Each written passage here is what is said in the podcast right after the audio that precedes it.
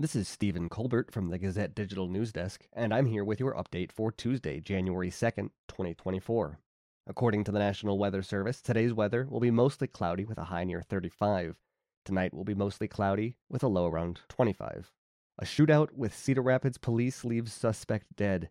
Cedar Rapids police officers responding to reports of a drive by shooting on Monday morning.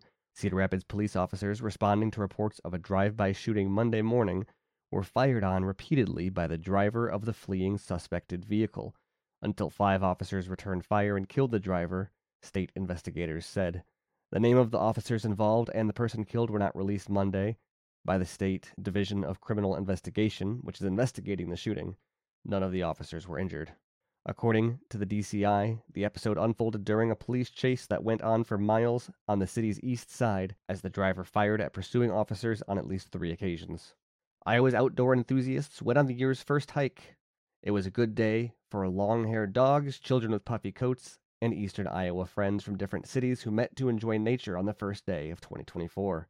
Hikers of all ages met at the lodge at Palisades Kepler State Park at noon and took off along the Cedar Cliff Trail, which winds along the bluff of the Cedar River. Some people strode the full two mile hilly trail, while others stopped at the gazebo to chat with Ranger Luke Wagner. A couple families with small children spent an hour on the riverbank sandbar digging with sticks and watching the ducks huddled in the frigid river. They all met back at the lodge for cocoa, hot dogs, and s'mores roasted over a fire in the massive stone hearth in the 1930s building.